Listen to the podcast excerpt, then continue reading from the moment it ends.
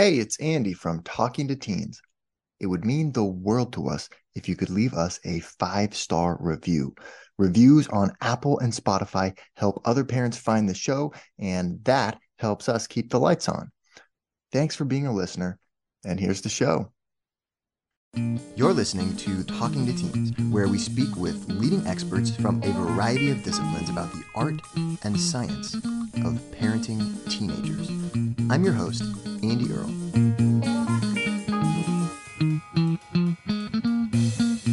Hey, we're here today with Erik Huberman. He is a serial entrepreneur and the founder and CEO of Hawke Media, a marketing agency that has worked with over 3,000 different brands all around the world. And he's the author of the new book, The Hawke Method. We're going to be talking with Erik today about his experiences growing up as a child and teenager and 20 something that led him to start this company and grow it to a point where it's worth now over $150 million. We'll talk about how to show your teenagers different options for what they could be doing with their life, how to strike the right balance between helping and supporting them, but also challenging and pushing them. And we're going to see what Erik wants to teach his own kids about marketing and how we can respond as parents when our teenagers are getting influenced by marketing, when they want us to buy them things that we don't necessarily want to buy for them. It doesn't have to be a problem. It actually, you can utilize their excitement and passion for whatever the product is um, to teach them some valuable lessons. We're going to see exactly how to do that. Really, really looking forward to speaking with Erik about all that and more. Thank you so much for coming on the show today. Talk to me a little about this. I read this book of yours, The Hawke Method, the three principles of marketing that made over 3,000 brands soar. Why do you like that? And what inspired you to write a book about it? Speaking of teenagers, so like I, growing up, always had an entrepreneurial kind of focus. I always wanted to build something, start something, etc. The funny thing is, I my dad was an entrepreneur, so I had like mentor support in the sense of like I watched someone do it but when I'd want to yeah. do things like I tried to start an online music business, like selling music equipment when I was 12. So that was 2000 or sorry, that was 1999. I tried to start a music e-commerce site. I called all the different music suppliers, got catalogs and you know accounts with all of them. And when I went to order, they sent me the form and I needed a seller's permit.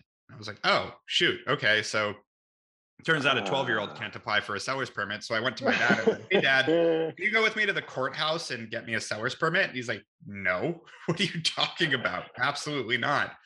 And so that was the end of that dream. But I always had that motivation. And one of the biggest things that happened to me as a young person was in eighth grade.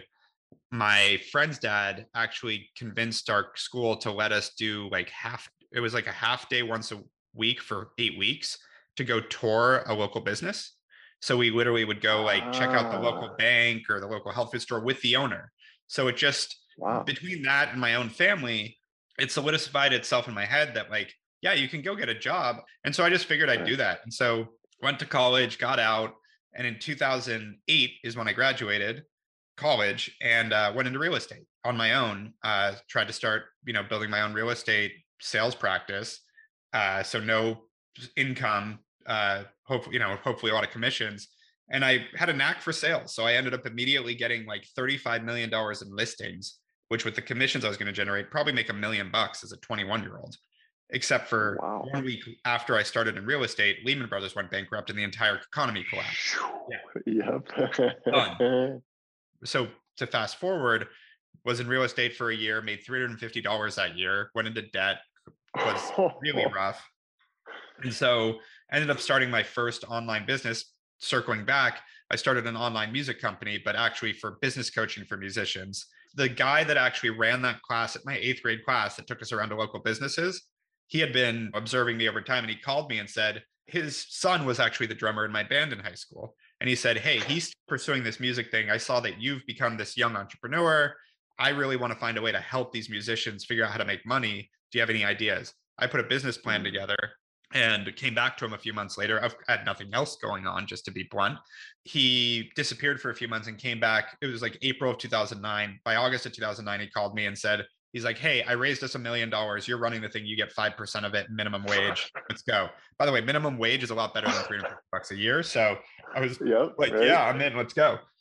And so we start. So for two years, we built this online business coaching for musician company. And so after two years, I hired a CEO to replace myself and I moved on. So that's when I really got into e-commerce. I started a t-shirt subscription company called Swag of the Month. And by the way, this was just me at I was 24 at that point, sitting on the couch with a friend and going, I hate shopping. Like, what if we just shipped someone a t-shirt, like picked out a t-shirt for someone and just shipped it to them for like nine bucks a month and just picked out t-shirts. And, he, and my next door neighbor happened to have built a t-shirt company at one point, so knew how to like manufacture t-shirts. Wow. So he and I partnered up.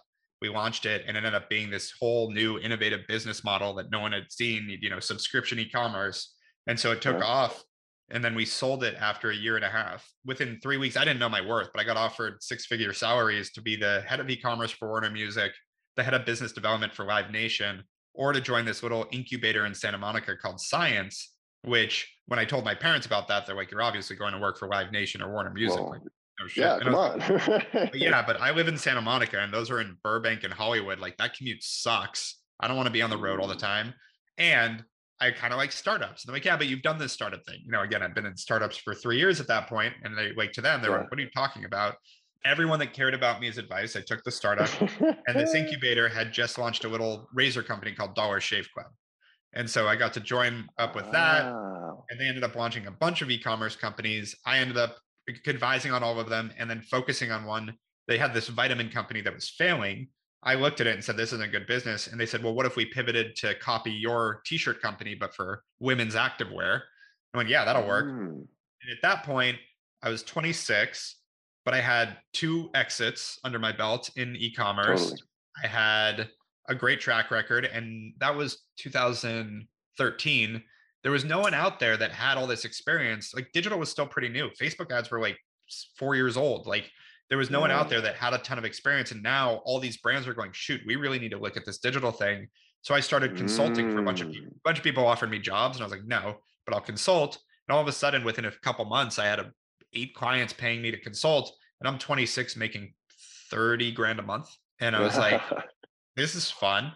Um, this is nice. and I, I remember a year before I was making a minimum wage. When I joined that company, they paid me hundred grand at Ellie. And then all of a sudden I'm wow. making 350 grand a year. And with a year after that, and I'm like, this is like, and I was still living off of three grand a month, you know, like I was still trying to like yeah. budget. So I was just saving money. Totally. And I got a few months into it and realized there's something here. I called the guy that I hired to run the music company and said, Hey, that hasn't grown like I thought it wouldn't. You've done a great job running it for three years, but I think it's time to put it to bed. Like it's just not, it's basically like livable mm. wage for a few people and not that interesting. Yeah. But I think I have something here. Why don't you come join me with this? And he came in to run client strategy, but then quickly became my partner. And he and I built it. So fast forward now, it's been eight and a half years. We're 300 people. We run marketing for 600 brands. We have a $50 million second venture fund. We have a financing arm that we've done, I think, about $20 million in loans to our clients. We uh, haven't announced it yet, but we bought a software company that we're going to be launching soon that wow. coincides with everything we're doing. My book came out in March. Yeah. So we've really just hit the ground running and tried to build, as we call it, a mini conglomerate of how we make great marketing accessible to companies.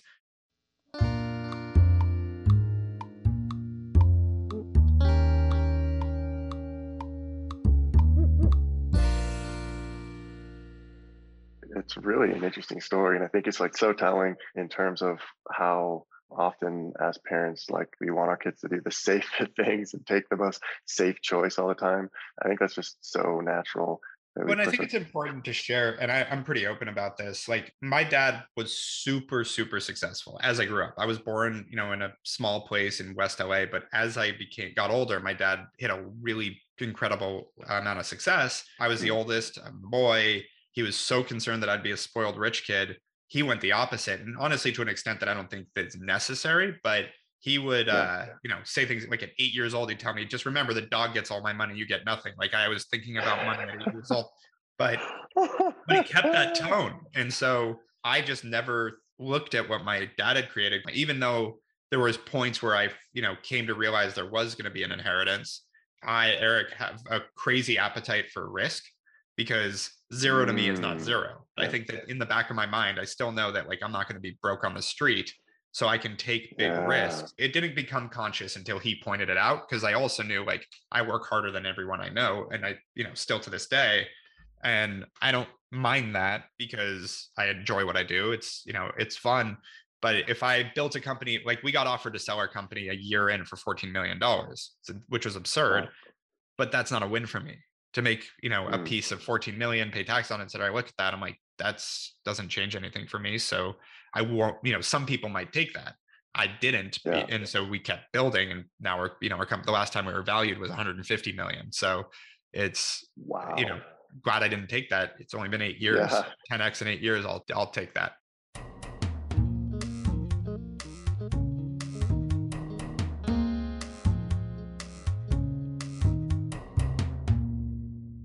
I didn't have an interest in marketing specifically in college or like growing up. It wasn't like marketing was my dream at all. In fact, it was the opposite. I thought it was bullshit. And Mm, I look at that as, you know, again, relating back to teenagers and kids, like nobody knows what they like, you know, I wanted to be a rock star till I was 12 or 13. I wanted to be a guitar professional guitarist until I realized Yeah. I got to that point where I realized I just wasn't that good. I hated like the technical Yeah. practicing. I loved performing. I loved being up on stage. I loved playing songs that I loved, but all the other stuff that went into it, I hated. And you know, you come to these realizations, and I think that's okay to like have these dreams and then realize like, oh, maybe that's not what I want to pursue. And my parents said something to me along the way that was really poignant too, which is it's really hard to make a living as a musician. So maybe have a backup plan. Yeah. And then I watched when I was 12, same timing, I watched Behind the Music with Sting, and he was ripped off for like $25 million by his Mm. manager. I was like, how'd that happen? My parents were like, he didn't understand business. Like, okay, so to be a musician, you have to understand business. So that's where I started like, you know, balancing the two. And by the time I got to the end of high school, I, I went from being a guitarist to, okay, maybe I'll be like a manager in music to it's okay to have a hobby. I'll just go find something else for work. Like it's okay to, I have a guitar sitting behind me. Like I'm not still not that good, but I love playing. The difference between having a passion and a hobby and having a profession can be different. I think we teach our kids to pursue their passions, which I agree with in some senses, but I also think professionally, it's okay to have something that you really love that you're really good at. I think is where people actually find their sweet spot versus just what I'm passionate about. If I currently did what I was passionate about, I'd either be an airline pilot or a uh, professional snowboarder.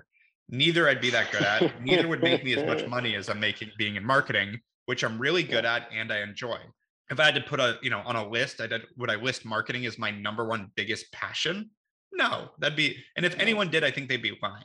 Like it's I love doing it. I'm fascinated by it and super into it. Yes. But if I was Yeah. being told to pursue my passion, I don't know that I'd be starting a marketing agency. But what I do love doing is building and growing and the and running a business and doing all these things. Like it's is the confluence of things I love to do and things I'm good at. I think a lot about passion and how it's such a it's like a buzzword that parents just want. Oh, I want my kids to be happy. I want them to, you know, find their Yeah. passion and do things they're passionate about, and kind of maybe needing to reframe that a little bit, or just Yeah, I think about things in a that give you way. energy, things that you're excited about. I think passion is a little too indescript is the problem. Like I think people believe that they have a passion and that's where you get in trouble. I am very passionate about what I do. Like I'm excited by it. I get energy from it. Yeah. That is incredibly important. You're going to work more than you probably do anything else. Like obviously or sleep, but like you're, you know, Right. the eight hour workday is not really a realistic thing anymore. So let's assume you work 10 hours a day there's not anything else you do 10 hours. I don't think most people sleep 10 hours. I think that's a little overkill. No. So, right? you know, it's you're not gonna that's gonna be the majority of your waking time is gonna be working. And so the idea of doing something you don't enjoy is absurd if you Yeah. care about your life. But I think the idea of it being the your calling or your passion, I think that's the difference actually. I'd say I feel like I found my calling. I do because I feel like I am really good at this and I enjoy it and I've been able to find a niche. And I reminded myself over and over again the fact that I found that at 26 years old, it, I feel just fortunate. I think that was an accident. Again, yeah, 26. So five years before I started a marketing agency, I was literally making fun of marketing majors in college. Like, and I was I was a management major. Like, I was not like I had any high ground to stand on. I was just like, what's marketing? Like drawing pretty pictures. What, what, what is marketing? Like this stupid buzzword. That's how I felt about it. And so I think when we're talking to our kids, it's okay to try things out. Like I always do a lot of speaking at colleges, at high schools, things like that.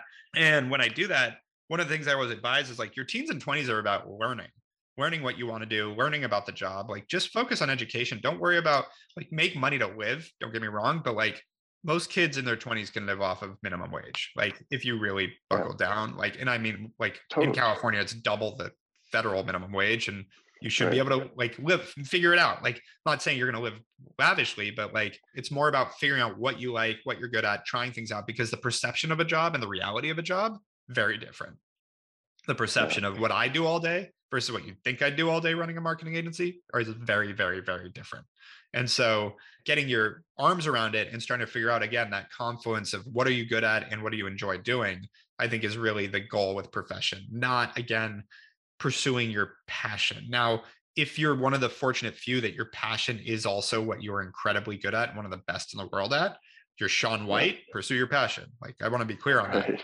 Society is leaning more and more towards this idea of pursuing that and like whatever yeah. you love doing. And I think that just creates a lot of pain, frankly.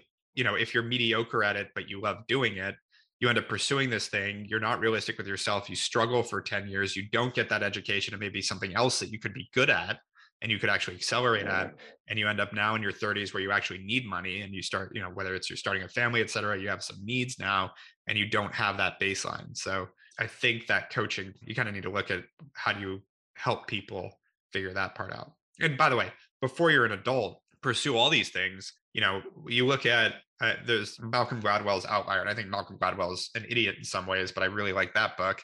And I think there's a lot of points made there. One of the biggest ones is the idea of, you know, the 10,000 hours and starting early. Like Bill Gates was yeah. in a computer lab in junior high. Steve yeah. Jobs working, uh, I think it was for IBM, right? You know, and Atari as a young kid. Like there's a benefit to, for kids to start doing things and getting an education in things that they may pursue as professions but I think exploration and curiosity become critical as a kid.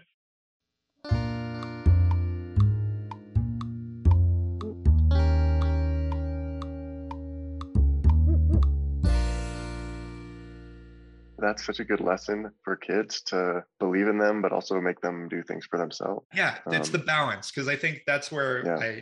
I like. I I'm about to be a parent myself. I'm having my first in two months. Actually, yeah, my wife is 32. Ooh. So when we talk about how we want to raise our kids, it's similar with a little more support, where it's like, you know, yeah. love how I turned out. I'm very fortunate that I have this chip on my shoulder that I want to be motivated, but I think there's a way to yeah. do it with your kids where it's positive encouragement while also letting them fail, letting them you know see that failure isn't that bad like the the helicopter parent is not good either but no. neither is beating your kids up and making them feel shitty the goal here is to enable them to feel like they can take on the world themselves because they're going to have to at one point like parents won't be there forever you've got to enable your kids to stand on their own two feet so I talk to my wife a lot about build confidence. I'd rather to have a absurdly confident kid that's almost an asshole than an insecure kid. Just being blunt, I want to build a lot of confidence in my kid. but confidence doesn't totally. come from telling your kid they're amazing all the time. Confidence also comes from your kid actually seeing that they can do things themselves, and so setting them up for success. Yeah. And I don't mean my parents never bought flowers or lemonade from me. You know what I mean? Like they didn't come and be my customer, etc but they helped me figure out to put my stuff in a wagon and walk it down. Like, you know, just like give them a nice nudge in the right direction yeah, and let right. them feel the accomplishment for themselves. Yeah, because then you don't feel like this is something that your parents just did for you. It's like a formative yeah, memory. I, I will say, looking back. from what I've seen, most kids don't actually take that away from like everybody wants to believe they did it all themselves. That's just yeah. pure ego. But I do think it's more when you gain the ability to work through challenges, you become so much more confident. Like, you know, the mm. running a business, like you're you're going to deal with some crazy stuff. Like every successful business these days deals with lawsuits, deals with crazy employees, deals with crazy clients, deals with all sorts of stupid stuff on a daily basis. You're hearing another bullshit thing coming. And if you haven't been set up to work through problems yourself, it can be soul crushing. And so you've got to come from a place where it's like, yeah, but I'm going to be fine. Like we'll figure this out. When you get those big problems, you have to have worked through smaller problems over time and gone through challenges and got good mentorship and guided through. Like it's hard to do it yourself. So I think it's okay to mentor your kid, to invite, give your kid advice, but you kind of also have to let them do like you can't do it for them. You can walk them through it. I think that's fine. I still talk about I think the best advice my dad gave me, which he was never a good teacher, but he was a good person to watch. And I a month into Hawke, I had an employee blow off half our clients. Like, oh, oh, it's a long story, but I thought it was like could be the end of us. Like I had just signed a lease and had a team of seven, and I was I had to make money to pay for this. Like I didn't have money in the yeah. bank, and so and uh, my clients were all angry. I call my dad and tell him this like five minute story about everything that just happened, and I'm ranting, and I remember I still remember it vividly. And I get through this whole story, and he goes, "Uh huh." Anyways, yeah, Erik, that shit happens all the time. I got to run. Talk to you later, and just hangs up. And I'm like, to me, it was like this like devastating blow that could be the end of my career. He's like, yeah, it happens all the time. I got to run. And he just hangs up. Yeah, but I'm like, running a business. yeah. Yeah. Which again, it took me probably three years to realize that how right that was. That like there is no ah. break from that. But like, thankfully, like eh, you know, that was one employee going off the rails. I had to work through that, figure it out, come out the other side. We're still alive so that I could deal with the next problem, the next problem, the next problem, which just get bigger as the company gets bigger. And you're problems are relative. And I really believe that for everyone. If you don't have a job, your problems are like, oh God, I have an appointment to get my hair done today and I got to make it across town. Like that is a problem to someone that has nothing else going on. And so, right. again, help, helping your kids work through issues on their own and figure out how to solve things. And Gallup just did a poll that like last year was the most anxious, depressed year in the United States history on record. Mm. And part of me thinks that listen, there's a there's a people have been beat up by COVID, and then we have a recession. There's a lot of stress in the world. So I don't want to glaze over that. I also think that we've just because we've coddled society in some ways, we've built a group of people that don't have resilience. And because yeah. anxiety comes from again, I think anxiety and depression and there's chemical. I'm not talking about the chemical side. I'm talking about like if general society is more depressed and anxious, it's not chemical unless there's something in our water or food, which could be too. But I also think that societally we've created a place where we don't allow people to work through their own problems and like kids you know we mm. try to jump in for them and try to shelter yep. and like that's kind of how we've become a society and the problem is if you don't build those muscles of dealing with the tough stuff when it happens it's so devastating and you don't know what to do and so i think it's again going back to the point it's important to give our kids the tools and the confidence to work through things themselves, but let them do those things. Hey, we're here with Erik Huberman talking about how to raise teenagers in a world where they're constantly being marketed to. And we're not done yet. Here's a look at what's coming up in the second half of the show. One of my good friends down the street here his son started a dog walking business and we became a customer okay. walking a bunch of dogs in the neighborhood and he taught yeah. his son spend half the money and put half the money into your robinhood account and start trading stocks 10 years old this kid is stocks which obviously um, I'm, i worry what happened now that a year ago when we yeah, talked about this yeah. you know he was making a bunch of money because he was investing in like roblox and nike and all the things he liked which go figure a lot of people like those things and so he's doing great but again long term the kid is now 10 understanding the stock market that kid could be the most brilliant trader of all time by the time he's 18 us makes it so easy to build wealth and a lot of people become a victim to it and end up being on the receiving end because school is horrible at teaching people how to live for yeah. themselves. You live to answer to your teacher. And parents are generally brought up that way and then bring up their kids that way. We create a society of, of employees waiting for someone to yell at them to tell them what to do and get away with exactly what they have to do to get their paycheck. That's how we teach people in uh, most of our society versus this is how the game works. Let's teach you the game of how to do this so that you can go create what you need to create to build the life you want to live. And that is still an opportunity in the United States. I definitely learned my sales abilities from be on my toes with my dad all the time because he uh, everything yeah. I did. So my dad was a pretty emotional guy too. So I, if I worded something slightly differently, I'd get a positive or negative response. And I started being careful with my word choice, able to sell, et cetera. And my dad thought it was hilarious. So a lot of times it worked just because he's like, hey, he did it. Like he convinced. We got a puppy when I was four and he knocked my two-year-old sister down and she almost needed stitches in her eye. And my dad's like, we're getting rid of this dog. I'm like, and I came in I ran out crying and then I came back and I'm like, we can't get rid of the dog because I'm going to buy the movie theater down the street and I'm going to play only Western movies because in my mind, that's all my dad watched. And I need a dog to guard the candy counter. I, mean, I was like, all right, I guess we're keeping the dog. Want to hear the full interview? Sign up for a subscription today you get access to all the interviews I've conducted, as well as new episodes weeks before the general public. It's completely affordable, and your subscription helps support the work we do here at Talking to Teens. Thanks for listening. I'll see you next time.